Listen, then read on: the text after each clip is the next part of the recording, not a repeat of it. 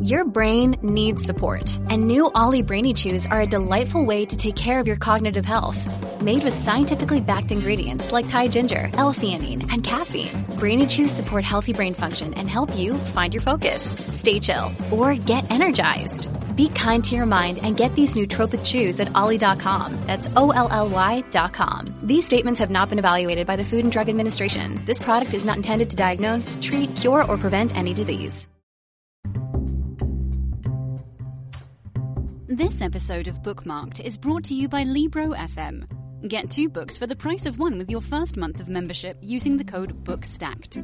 Again, use promo code BOOKSTACKED when you start your membership at Libro.fm. Or check the show notes for a quick link to get started. Offer only valid for new members in the US and Canada.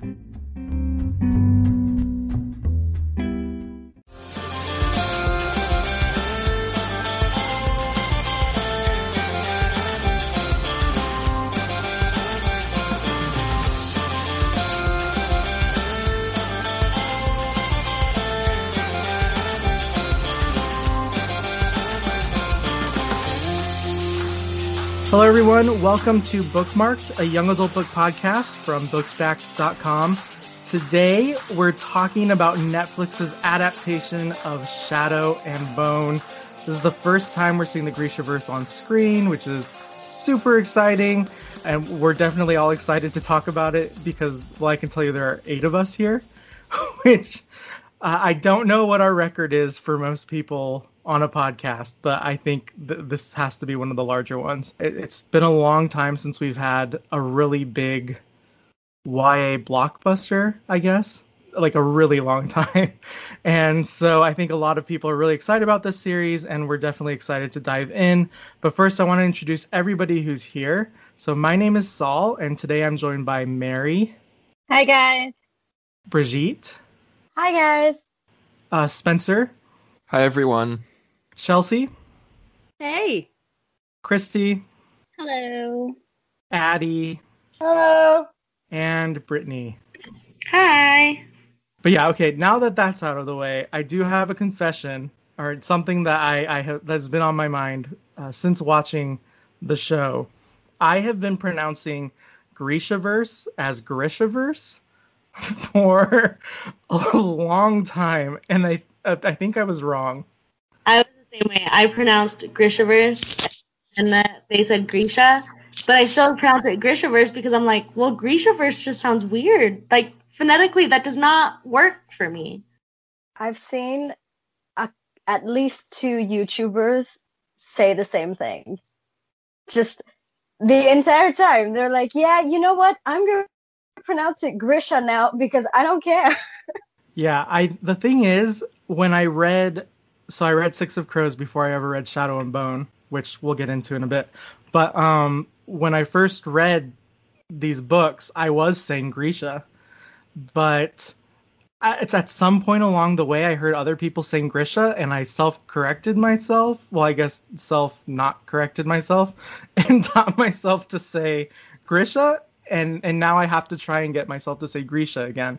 So I'm apologizing in advance. That's why I wanted to get it out out of the way first. I will likely say Grisha verse at some point during this podcast, or probably more than likely doing some sort of mix of Grisha and Grisha. So just apologies to our, our listeners if that's the case. Uh, but there are a few things we wanted to go over before we dive into everything. First off, if you like the show, please subscribe and leave us a rating and review in Apple Podcasts. That definitely helps us and it helps other people find the show. And we're, we're really grateful for everybody who does that. And also, sometimes you don't see it, but like the people who reach out uh, in DMs, like on Twitter or Instagram and stuff, we, there've been a few of you. We really appreciate it. It again, it's just great to know we're not speaking into the void uh, and that we haven't been for the last six years. So we we really appreciate all of that. Uh, the next thing I wanted to do just really quickly is like we've had a lot of really strong content out of Bookstacked the last few months. I know our podcast discussions have been been a bit more sparse, but that's largely because the website has been taking off like crazy. And um, I'll say like we're we're finishing April with the highest the highest readership we've ever had at Bookstacked, which we keep breaking our own records, which is exciting. But because of that, there are a lot more time is being put into the website and into the writing um, rather than the podcast. Not that we're giving up on the podcast or anything, but I'm just just saying we've done a lot on the website. Uh, one of the things though that is podcast related is that Christy just interviewed Joan He. That episode's already out, so hopefully there's a good chance you've already heard it. But I thought that was like an amazing interview, such an interesting book. Uh, and Christy, Joan is somebody that you have known for a while. You've been following her work for a while. Just I wanted to ask you, how was it to finally like talk to her in this in this setting? What was your experience like? It was really awesome getting to meet Joan. Yeah, I've been a part of her street team for a couple years since her um, first book, Descendant of the Crane, came out. So I've known her for a couple years now. So we finally got to, you know, meet via online.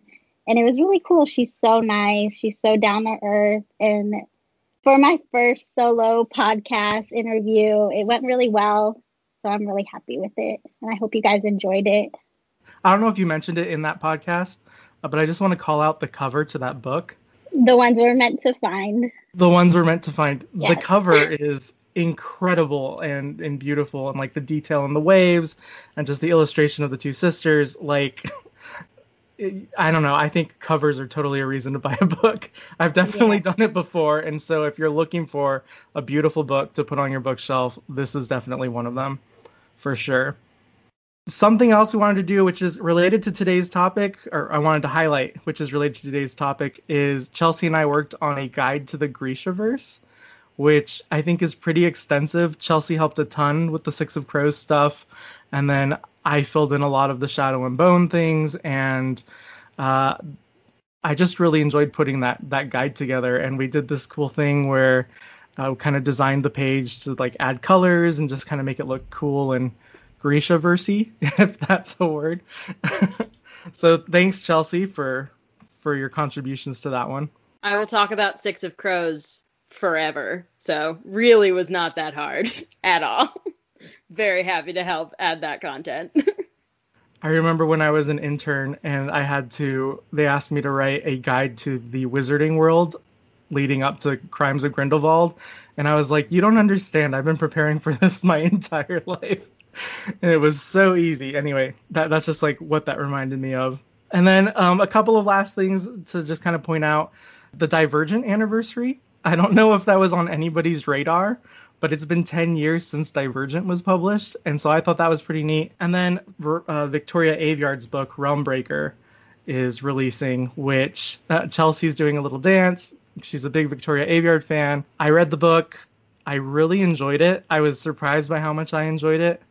I feel like it's unfortunate there isn't a huge fandom just for Realmbreaker yet because it's so new because I uh, there's a lot of stuff like th- there are a couple of really great twists and that I would love to discuss with people. So anyway, I, am really glad to hear that because I'm forcing my book club to read that book. So I'm glad it's good because it is long and I feel kind of bad that I'm making my friends read it, but I am so pumped to find out what happens in there. There. Okay, I'm not going to stall any further. Let's jump into the Grishaverse and start talking about Shadow and Bone.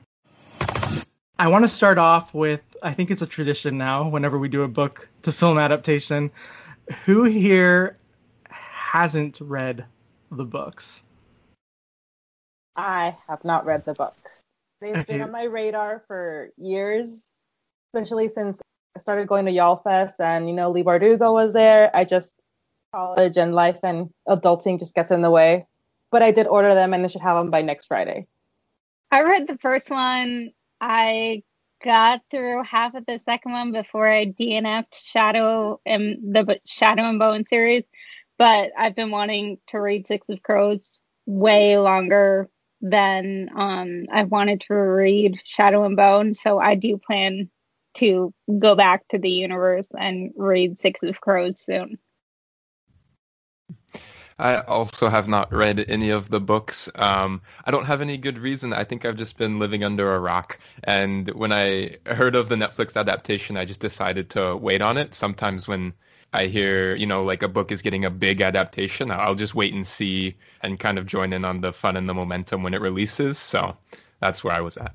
I've read all of them. Um, I read. I think maybe it'd be good to explain just really quickly for listeners who maybe aren't as familiar with the book series. There's two. There's three series really in this world. The first one is Shadow and Bone, which is a trilogy where Alina, Mal, and the Darkling are the main characters, and then the second is a duology that is Six of Crows and Crooked Kingdom, where the main characters are Kaz, Inej, and Jesper, along with uh, others, including um, Nina and Matthias, who are also in the show. But chronologically, book wise, the trilogy happens and then Six of Crows happens. Um, that's also how the author, uh, Bardugo, wrote the books. And so I think a lot of people have the idea that they should read Shadow and Bone trilogy first and then read Six of Crows. Um, but I'm here to say I think it is okay if you read Shadow and Bone and you don't love Shadow and Bone to just go to Six of Crows because Shadow and Bone and Six of Crows, even though they are the same world, are wildly different stories. Six or Shadow and Bone is a is really kind of the TV show or the the those three characters part of the TV show. It's this chosen one story about sort of destroying this big darkness that they have to fight. Six of Crows is a heist in the same world, but like completely different and a very different tone and a very different um, feel to it. And I don't think I'm saying anything wildly out of line when I say that Six of Crows is agreed upon kind of a better book. I think Shadow and Bone was like Leigh Bardugo's first book ever, and for that, it's like, holy crap, well done. But I think she's really learned so much, and you can see that in Six of Crows. And so yeah, if you're if you're one of those people who like really struggled with the Shadow and Bone trilogy, go to Six of Crows. You will not regret it. Yeah, I think that's a, a fair recommendation. Uh, I started with Six of Crows not for any particular reason. I think I kind of missed the Shadow and Bone wave. It came out in like 2011, I think, the first book, and I just wasn't reading much during that time. And so when I started picking up reading again a couple years later, I think a lot of the Shadow and Bone hype was already over and then Six of Crows came out a couple years after that, and there was a lot of talk about it. I remember if if you're like a really old podcast listener, you remember we ha- used to have uh, someone named Ariana on the Bookstack team, and I remember she that was the first time I'd heard of it, and she was raving about it, and so I picked it up and really enjoyed it. I didn't even realize I think at the time that it was connected to a previous series, but anyway, I still I loved it, and and that said, I don't remember much of the book because it has been several years, but I remember loving it. I remember the characters, Kaz, Jesper, and Inej. Like they're hard to forget. Um, they're so good. And anyway, for me, that was definitely what I was most excited to see in the show. But I did binge all three books in the last couple of weeks, all three Shadow and Bone books. I have to say, I, when I started reading the book, the first Shadow and Bone book, I was really into it I felt like it started off really strong, and then it sort of fizzled um, about midway through that first book. And I was like, oh, okay, I see what everybody's talking about. and but the entire time I was reading it, I kept thinking, this is like a really cool world. I already know Six of Crows is good. J- just like the the whole concept of the Grisha and how they manipulate matter, like they're not doing magic, right? They're doing a, the small science or whatever uh, I, I just loved that entire concept. And so even though I'll say that the Shadow and Bone books weren't my favorite, I still they still hyped me up for this show because the foundation and just like the groundwork of what Leigh Bardugo was doing in those early books was just beautiful and amazing. And I think it created a really strong foundation for the show because we haven't gone into what everybody thought about the show yet, but I'll be the first to say I thought it was really, really good. Um, I thought it was very strong, and I think it's probably the best book adaptation that I have seen since The Hunger Games, specifically Catching Fire. So I, yeah, I highly recommend it. What, what did you all think about about the show? And I'd love to hear too from people who have read the books. How, how do you think the show represented Leigh Bardugo's material?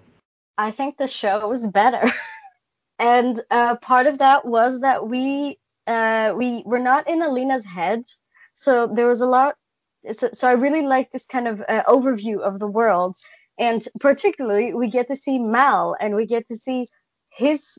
Sometimes we get to see his point of view beyond the letters, and so there's, it's the, their relationship is much more developed, and since it's at the core of these books, it just made the entire thing a, a lot better. Instead of just hearing Alina think about oh how much she loves him and Mal running off to flirt with whatever Grisha, you actually see him return that feeling from the first season. So I really like that. That was perhaps my favorite uh, part of the show.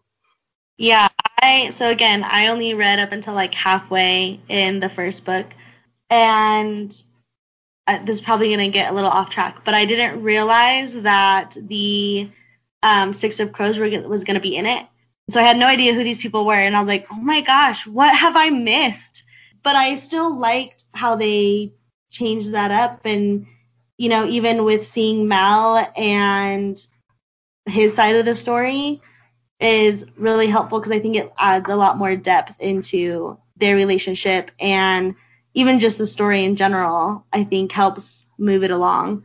And then I just think the world that they created on the show is magical. I love the costumes. I know that's not really bookish, but I'm like, these costumes are amazing. And I think all of the actors portrayed their characters so well just based off of what I read in the first half of Shadow and Bone, but I loved it and I could not stop watching.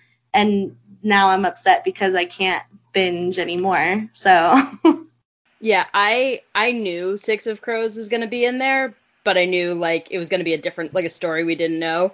And they had that first shot of them like zooming in on the island and like the Ketterdam comes up in the corner and like you see Jesper and then like Kaz has his big moment. And I literally I finally had that moment where I was like, I now understand when people cheer in a Marvel movie because I'm like sitting in my room by myself and I'm like, yeah, like I'm so excited to finally see these characters.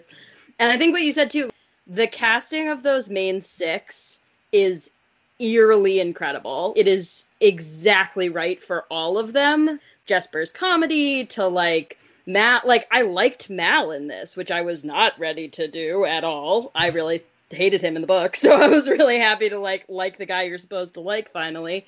But no, I I think it is really hard for a movie or a movie or a TV show or an adaptation to be better than a book. I think this one is definitely better than Shadow and Bone. I don't necessarily think it's better than Six of Crows, but I am really excited and they better get there because I think once they get to that material, it has a chance of like rivaling it because of everything that they've set up. Um, and I will also say I loved the story they create, like the new stories they created too. Like I liked the books, but um, I think this really showed like what you can do when you have the author on your side. Leigh Bardugo's name is an executive. I think she's an executive producer. Um, she's been very involved with this from the start, and because of that, you can feel that all the changes that they've made were made with like a really specific point. I think that was really important to this too, that it wasn't the book was this precious thing they couldn't change anything about. They made changes and shifted and, and moved in different directions in in really great and like innovative new ways for the material. Yeah, I think that's a great a great. And I think this is one of those perfect examples of where uh, the book doesn't or the movie doesn't need to match or be a perfect adaptation of the book. Which I, I know we've done an episode on, I think we've done a few episodes on book adaptations in general in the past, and I think I've said it then, and I, I'll say it again here. Like I don't necessarily believe that a book needs to perfectly be, be, there needs to be a perfect correlation between the book and the movie. In fact, I feel like if you try to do that, the movie's going to be pretty bad, um, more more than likely, because they're just different mediums. And when I was younger, like a kid, and I heard that, like when I heard when I would listen to to directors and producers and screenwriters talk about ch- changing the book, I'm like, no, that's so stupid, you idiot, because the book is perfect, and why would you, why would you change it? Um, like it doesn't make a difference that it's a different medium. But now I really do feel like no, it, it totally is a different medium, and the language of storytelling is different from a film versus a book. And so this is yeah a perfect example of that where when you're willing to to bend the rules a little bit and explore, then you're going to create not just a good show, but I, what Brigitte said earlier, I agree that I think the show is better than the book. And so that just kind of shows you like the amount of power you can have when you have that support with from the author, but also when the author is open to, to things being changed and also the fan base. I feel like the fan base has been very open to these changes, uh, which isn't always the case.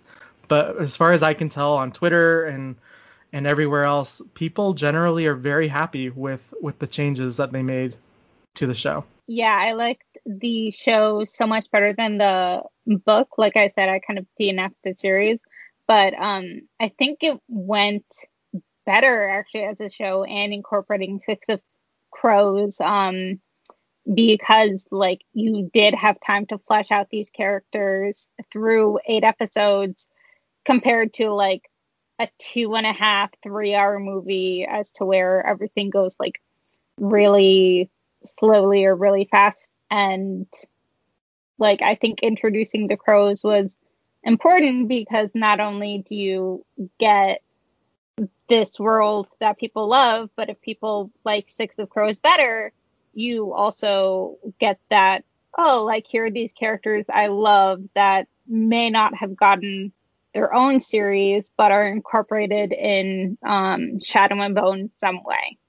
And also because the fun of Six of Crows is that those guys are so unexpected. The best, I think, the best part of like any heist book, but especially that heist book, is you don't know how they're gonna pull it off. That's the fun.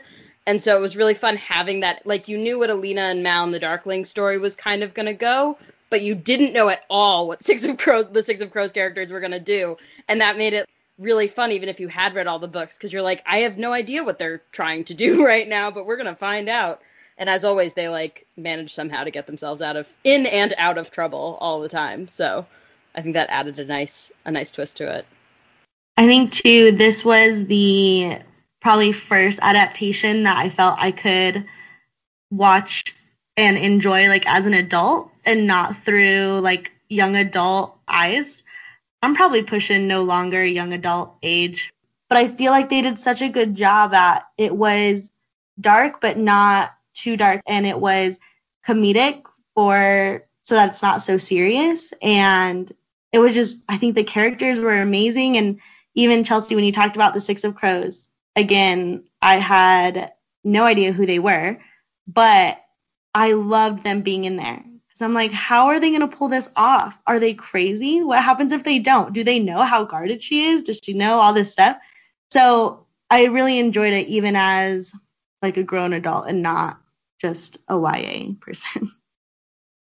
I think they also what I really liked about this too is they knew what to cut too. I think part of the problem of Shadow and Bone is it's long like she spends a lot of time in the palace and I mean she has to. She's got to like learn to use her powers in a TV show, though, that can be two or three scenes and then we're good.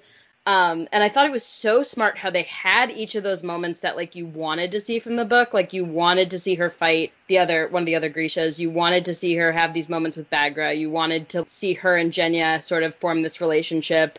And those all happened and then it was done. And I thought that was a really smart pacing tool too, that they kind of pulled out all the the extra um, to it and and kept things moving along. I need to shout out Milo the goat because I think that was maybe the best part of the show. I'd also like to say that you can't hear them right now because they're all muted, but everybody's laughing with me. That was incredible on the train, and then he saves Matt. Like that goat should have been a main character. I don't know why. that goat deserves a spin-off. That was such a fun idea and it was so well executed and it just added this like layer of comedy that was beautifully done and I just props to whoever came up with that one. So good. That was amazing. I mean, it it gave the show some levity without making it like over the top. And I'm currently rewatching the show again. I finished it last night. I'm on episode 5 right now.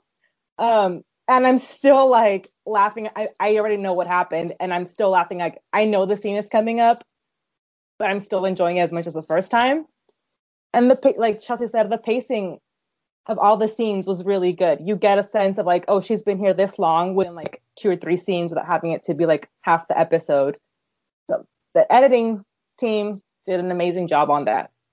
I agree. Having never read the book, I would um, still highly recommend the show. Like I'm I'm interested in reading some of the books now. I didn't feel lost at all. Like it was easy enough to follow, especially because there are enough familiar tropes where I can kind of understand what's going on. We got a chosen one. Okay, we got some light powers, we got some dark powers. I know who the good people are, I know who the bad people are. you know, it's it's easy enough to kind of follow along. And then the world is it's really interesting because it pulls from a lot of familiar elements from YA and almost seemed to pull from both things from popular fantasy series and popular dystopian series at the same time I was picking up on. And so those little details really didn't matter to my viewing of it. So, for example, I'm just learning, I guess, that this was all science. I thought it was fantasy. Did that really shift what was going on for me? Not really. I just assumed the way they were all moving their hands that they were just uh, basically all like airbenders and firebenders, like in Avatar, is what it looked like to me. But that didn't affect like my enjoyment of the show at all, right? Um, I could still follow along with all the action, and and so I do think that they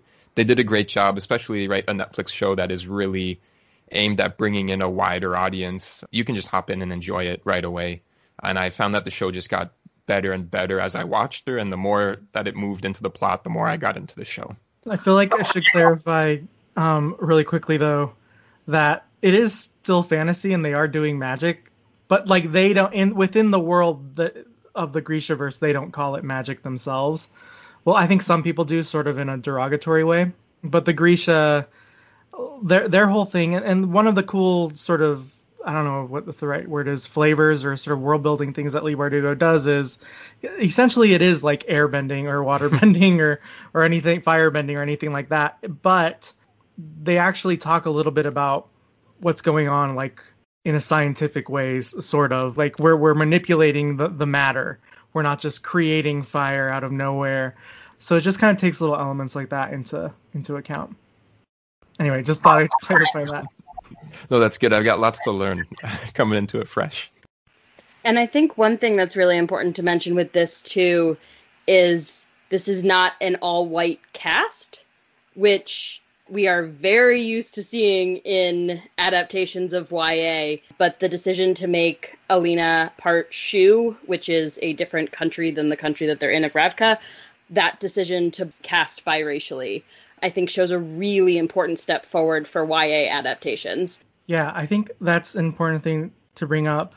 I for sure felt that and I loved the fact that they were being conscious about diversity in this series when yeah, this is a huge issue in fantasy across the board and science fiction, like massive. And I saw a lot of people too talk about how they they really appreciated that for me, one of the big things I noticed right away was, and we already kind of touched on this, was the fact that Alina and Mal are both mixed race. Sort of, it explains some of the motivation or, or explains some of their intentions as children to kind of come together. And I liked that aspect of it.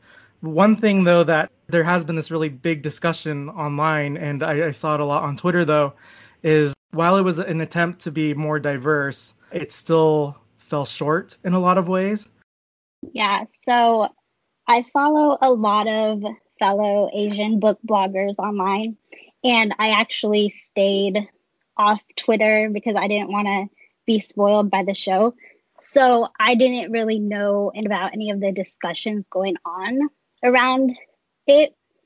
But there was the scene I think that really hurt the Asian community was when the maid made a comment about Alina's eyes and how they didn't want they wanted her to look less Shu And I think that's what really sparked the conversation and hurt a lot of people.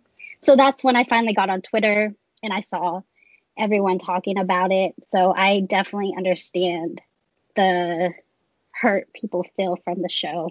I saw a lot of that discussion as well on Twitter. Then I was watching a booktuber review it, and she's Korean and she said she really liked the change of making Alina half Shu, but I feel like she's in the minority, so I was very surprised to hear that, given everything that was happening on Twitter. But I thought it was a very interesting uh, point of view. One thing, like I, I do want to point out too, and especially when you're talking about like people of color, which a lot of people even say like that term has negative connotations to it. I think probably for this reason, or what I'm about to, to bring up is there's just this tendency to look at people and groups of people sort of as this like like they're all the same and they all think the same. A monolith? Yeah, that's the word.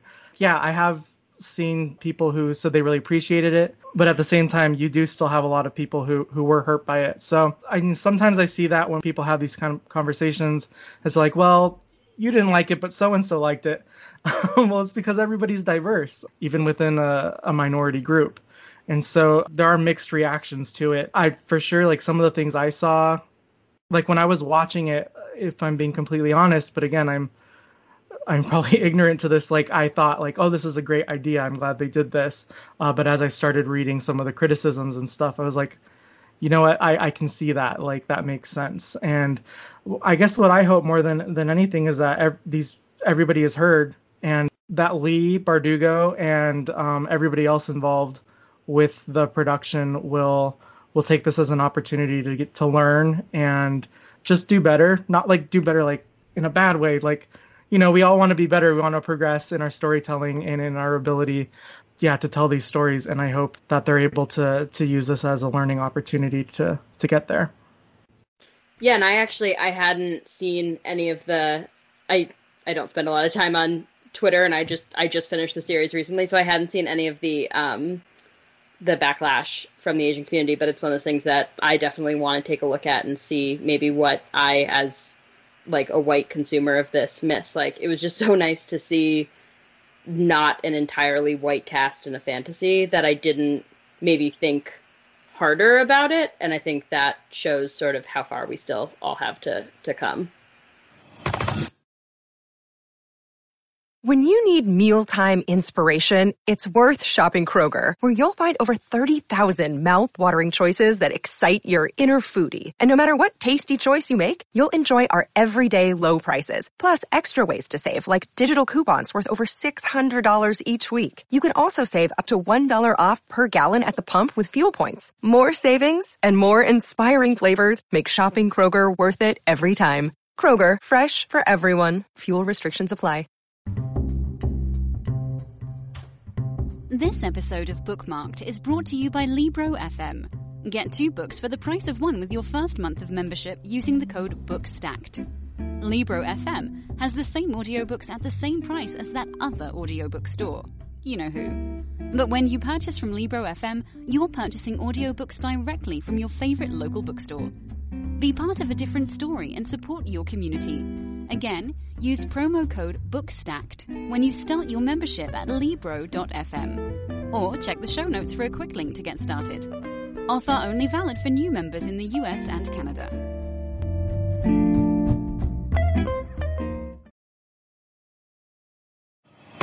Okay, I want to move on. Um, big question I have is will there be a season two? And I feel like I don't think there has been an official announcement yet, but I feel like it's inevitable. Like there there will be a second season almost surely. As far as I can tell, this show has done extremely well for itself, um, and people who both people who have and haven't read the books are are big fans and are consuming the show. And it's been so long since we've had something like that. I think the last one was like Divergent, maybe. The Maze Runner. I, I don't know. Um, it just like you you get what I'm saying, like a blockbuster franchise that has brought so many people, even non-readers, in. It's been so long, and I've been waiting for it for so long, and I'm so happy that it's finally happened. I feel like the next one will probably be Percy Jackson eventually when that comes to Disney Plus.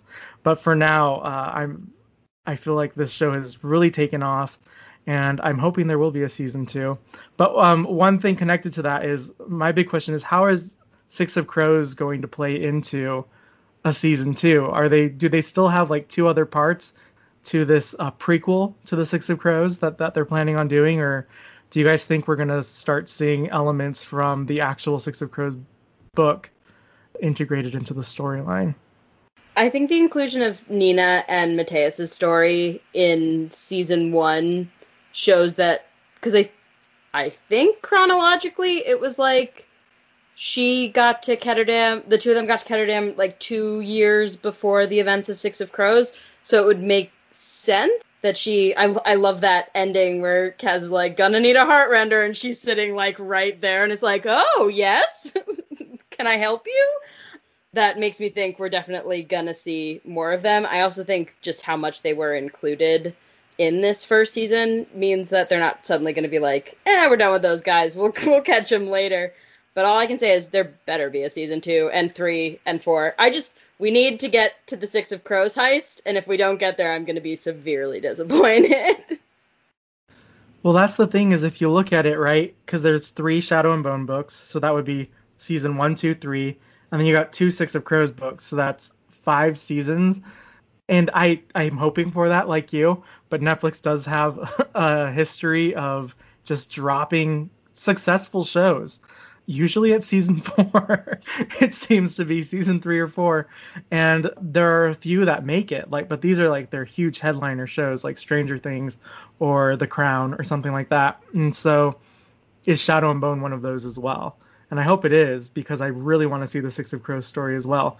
But part of me is a little nervous. Like, I, I think we're gonna, probably going to get a season two, but are we going to get like all the way up to season five? I was just gonna say if if I had it my way, just as someone who's just seen the show, um, I would love for them to do maybe two or three seasons and just continue to intertwine it as they have. I think the characters that I liked the most, the storyline that I was most invested in was uh, the crows. Um, they were really lovable and just really fun to follow. But of course, what made their story interesting was that it was like set within this bigger um, you know, world conflict. And so you needed um, Alina and Mal and, and the Darkling and everything else going on to really give weight to what the crows were doing.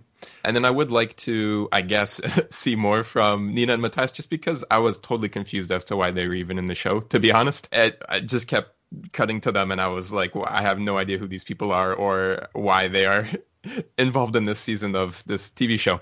Um, so I assume that they will play bigger roles in the future, and like they were nice enough that I'm interested in learning more, and hopefully they can all, you know, continue to be intertwined. Because that's what I found fun was those moments where the storylines met. We mentioned the one right at the end, right where Kaz says that he needs a heart render was such a great moment. The other, my favorite moment in the whole show was when Alina is escaping the. Uh, party. I don't know what else to call it. And then she just jumps right into the trunk in the wagon um, while Jesper's standing there. I just thought it was just really, really excellent writing. That such a payoff moment that she did exactly what you would want her to do.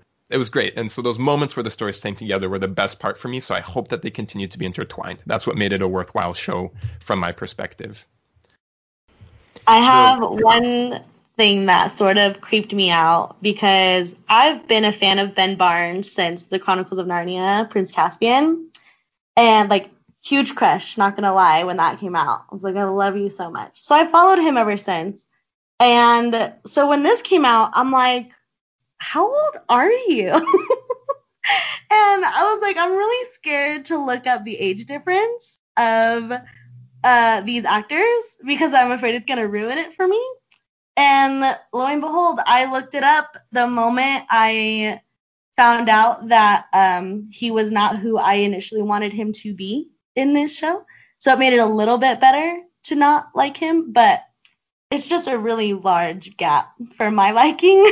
but I still really love him. So there's a, a funny article out there about this with Ben Barnes and how he's so much older than the rest of his cast members uh, that he he he still wanted to be friends with them, so he sent them a uh, "How do you do, fellow kids?"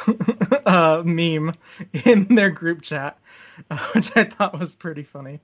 But when it comes to the Darkling, I was I was hoping we wouldn't talk too much about the Darkling, um, because I, I I Oh my gosh. Is this why you left it to the last minute to bring it up, hoping nobody would bring it up? I wasn't gonna bring it up at all, but I okay, you people who ship the Darkling, uh, what, what? I don't. Okay, I, we're gonna. I'm just gonna say two words. Ben Barnes. what was that? I'm gonna say Ben Barnes. That's all I'm gonna say. But I'm I got to say, say sorry. I'm going to say two other words. The alternative in the book, well, not two other words, but the alternative in the book sucks. Mal sucks. But see, that's and how Nikolai, I feel. eh. I hear people people talk bad about Mal, and I'm like, the alternative is so much worse. I mean, is it though? you turn around and you see how much he like hurt as a kid or teenager, young adult, whatever, and then you start to like him. So I thought this was we were when I first started, I thought we were like, oh, like he came from such a horrible family, he was so alone. Like I totally bought it. I bought all of it. And I don't know if that speaks to her writing or if that's more Ben Barnes because I knew he played this character. Like I was all in, and the whole time I was like, please don't be a bad guy, please don't be a bad guy, please don't, please don't. And then you know, it just sometimes it's just nice to fall for the bad boy every once in a while. Can I just add though that that scene at the end with Alina and uh, Inej was amazing. They had incredible chemistry. I would ship that. It was like the one moment where the two women got to like have a moment and they it was beautiful. And I was like, can can they just hang out? We can get rid of all the boys, right? Like the two of them can just hang out and I'm cool. I think Oh. we need to do a second Shadow and Bone chip cast, like just another hour of this, all our favorite pairings. oh gosh. No. We need to dig into Jesper and uh, the like. There's so many great pairings in this show. Jesper had chemistry with everyone. Every single He person just- on the had screen. Such shout out to that actor because he Yes. kept so much levity in moments where you would never expect it, or he just made every single one of his lines I was laughing at. Like they were all perfect one-liners. Oh. He I mean, I felt like we had chemistry when I was watching the show. I was like, we are connecting right now across through the screen. like, So you know you're doing a great job. friend. Be my best friend, please, because you're a great time. Yeah, he had the best one-liners, like when uh, Kaz asked him to, what is it, um, to like sneak into someplace, and he's like, handsome is not one of my talents, you know, like like he has like he has the best one-liners in the entire series. I, we gotta like like Chelsea said, we have to give him props. He just has like the best timing, and it's never too much. Okay, I'm ending the conversation here because clearly we could keep going on. Yeah, that that's Shadow and Bone. Obviously, we're very excited about this show. Uh, looking forward to, to hearing news about a season two whenever that comes and anything else that happens. Uh, of course, we'll be covering that on Bookstacked, and I think it's likely we'll be talking about Shadow and Bone again here on the podcast. Uh, thanks for listening and joining us today. If you like the show, please follow us on Twitter. We're at bookmarkedya. You can also follow the website Bookstacked online as well. Just look up Bookstacked on Twitter, Facebook, or Instagram. Um, normally we go around and share everybody's personal social media accounts, but there are a lot of us here, so I'm not going to do that right now. However, they are all linked in the show notes. So if you want to follow any of us, you can do that and get quick access to everybody's social media handles. Until next time, we'll see you guys later. Bye. Bye. Goodbye. Bye.